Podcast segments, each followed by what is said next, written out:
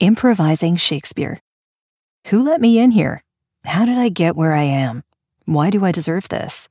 What if I fill in the blank, forget my lines, play a wrong note, say something stupid in a meeting? You get the idea. We all have these thoughts. We all wonder how we got any of our successes and if we deserve them. We all dwell on the one negative comment and forget about all the positive ones. It's human nature, and it's called imposter syndrome. How do we combat this? I don't know about you, but when I see extremely talented and successful people admit to feeling this way, it kind of makes me feel better. After all, if someone as successful as David Tennant deals with this sort of thing on a regular basis, who am I to deny my own feelings of inadequacy? Enter Off Camera with Sam Jones. He has some remarkably candid conversations with some very successful people and lots of interesting perspectives on what we all deal with. Ultimately, these people are just like us. And just like us, their brains can play tricks on them.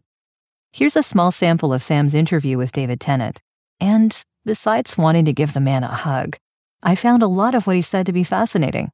For instance, he reveals that he actually improvised during a performance of Romeo and Juliet while playing Romeo. And it turns out no one noticed. Isn't that interesting?